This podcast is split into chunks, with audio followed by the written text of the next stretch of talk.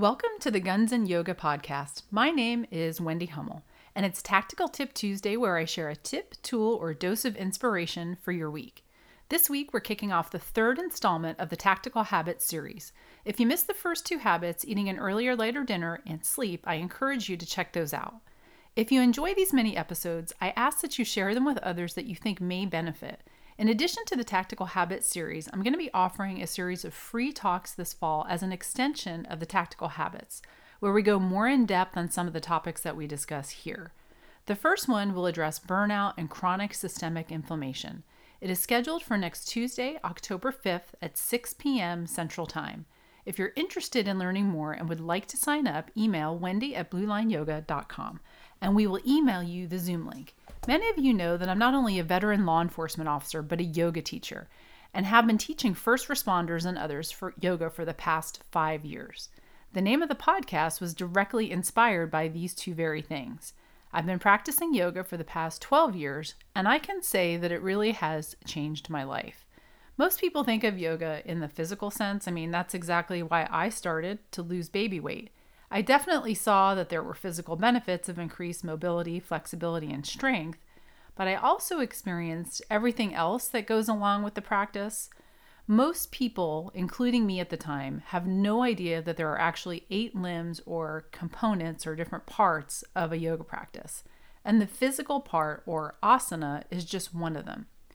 Learning this framework during my yoga teacher training helped to guide the way that I started to live my life and, and, integrate the teachings into my everyday life. Fast forward during my 500 hour teacher training, I learned about something called Ayurveda. Are you what? Well, that's exactly what I thought the first time that I heard the word. Ayurveda literally means the knowledge of life, and it's an ancient holistic framework to health, and it's considered to be the sister science to yoga. After years of exhaustion, overwhelm, anxiety, fluctuating weight, burnout, digestive issues, and quite honestly, frustration with my primary care physician. Adopting the holistic habits of Ayurveda was the missing piece that propelled my health into a new dimension. Until now, I didn't really understand truly the integration of body, mind, and spirit and how directly linked they were to my lifestyle habits. I thought I was living a relatively healthy lifestyle because I was working out and eating right most of the time. I knew I didn't want to be one of those people that retired and just survived their career and left feeling bitter, overweight, and burned out. But despite my best efforts, that was the path that I was starting to head down. It's now become my passion to share this, not just with first responders, but any frontline workers, family members of first responders, or really anybody looking to live their best life. I'm launching a program in January 2022. It's called Radical Resilience. If you want to build resilience and adaptability into your physiology by optimizing the rhythm of your daily habits, you want to tap into your unique purpose and potential and learn these habits in a dynamic group setting, then this program could be for you. One thing that I learned from peer support is that evolution happens faster and easier in a group. While surrounded by guidance and care, true transformation can take place. I will continue to educate, inform, and support through this podcast, free talks, and other future free content. And for those who are local, which means you live in the Wichita, Kansas area, something exciting is coming. I'm going to be offering in person mini retreats and events at our newly remodeled Augusta Yoga House, both first responder only events and events open to the public, so stay tuned. So, on today's tactical habit, Start your day right. I actually addressed this habit in a previous microcast, but it's worth revisiting. Before you go to bed at night and upon rising in the morning, the neuroplasticity of your mind is the greatest. Set yourself up for the day that you want to have by mentally imprinting your choices and your habits in line with who you want to become next before your day gets ahead of you. Think of neuroplasticity like a hiking trail. Just as the grassy path becomes flat, matted down and worn after every time a, tri- a, a hiker or somebody walks along the trail, as you focus on something with your thoughts, feelings, and behaviors, you strengthen your brain's pathways. Over the days, months, and years, a well traveled hiking trail becomes a well worn pathway. Compare this to a trail that isn't well traveled, or perhaps is a faint trail made by small animals.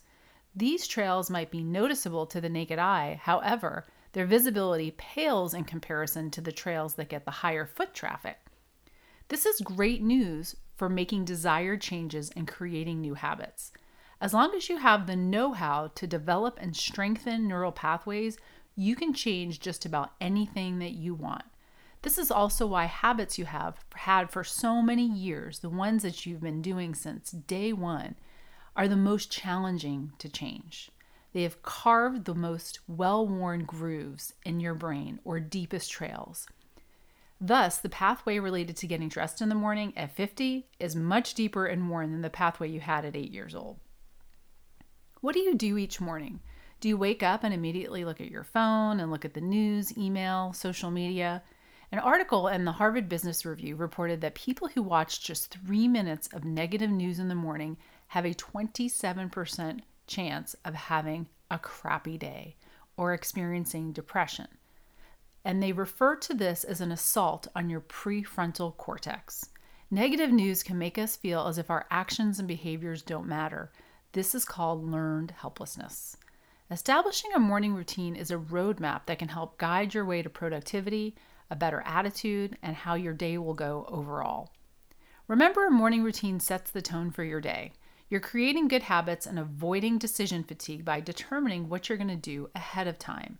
We only have a certain amount of energy and willpower in a given day, and this can slowly erode over the course of a day, so make an effort to build up to making the first hour of your day as routine as possible. If you're looking for ideas or suggestions on what you could do to add your morning routine, Here's a few things here, but to revisit the previous microcast on starting your day right, we'll go more in depth on the things that I'm going to list here. Number one, hydrate. So if you're one of those people that need their morning cup of joe like me, make sure you hydrate first. Load up on the H2O and preferably try to drink warm water. Meditation, number two. Number three, journaling. Four, moving your body in some way whether it be for two minutes, five minutes, 10, or 15.